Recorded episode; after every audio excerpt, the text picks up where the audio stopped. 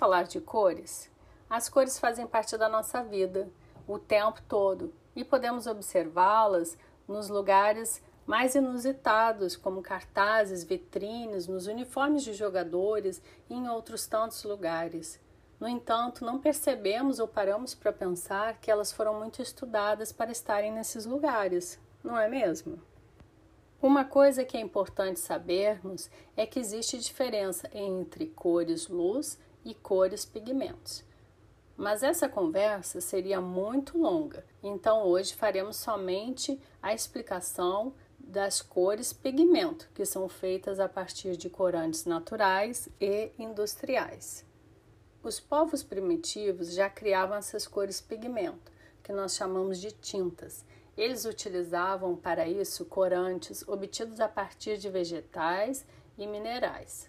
Por exemplo, o preto era extraído do carvão, o branco da rocha calcária, os amarelos e os marrons da terra, os verdes dos vegetais. E assim estes povos faziam seus registros, por exemplo, nas paredes das cavernas. Com o passar dos tempos, os índios começaram a extrair o vermelho do urucum e o negro do genipapo.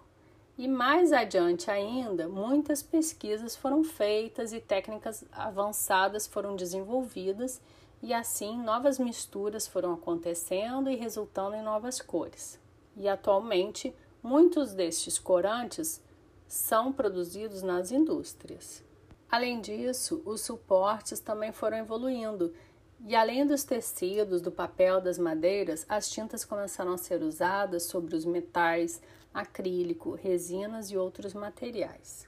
Outro aspecto das cores é que elas estão geralmente acompanhadas de certos significados, como por exemplo, o vermelho pode simbolizar perigo, o amarelo, alerta, o branco, casamento e o preto, luto mas é importante saber que estes significados mudam de uma cultura para outra. Já nas artes visuais, a cor, além de ser um elemento decorativo e estético, ela também é uma forma de expressão. Assim, ao observar uma obra de arte, você poderá descobrir emoções e sensações representadas pelas cores que os artistas utilizaram. Inclusive, muitas vezes estes artistas trabalham as cores de formas não tradicionais, justamente para criar um incômodo ou chamar atenção para algum elemento, provocar uma reação ou uma emoção em quem está observando esta obra de arte. E desta forma, cada artista vai criando a sua marca pessoal. Continuando a falar sobre as cores pigmento, com a mistura das cores primárias, que são o amarelo, o vermelho e o azul, obtemos outras cores. Por exemplo, quando misturamos vermelho e azul, obtemos o violeta. Ao misturar azul com amarelo, vamos conseguir o verde. E misturando o amarelo e o vermelho, obteremos o laranja. Depois disso, se você quiser variar os tons, poderá misturar pequenas quantidades de tintas e acrescentar a tinta branca para ir clareando ou a preta para ir escurecendo a tonalidade das cores desejadas. É uma brincadeira interessante, mas tome cuidado para não exagerar nas quantidades, pois quanto mais você for acrescentando cores, a tendência será chegar no preto ou naquela cor estranha que não sabemos nem que nome dar.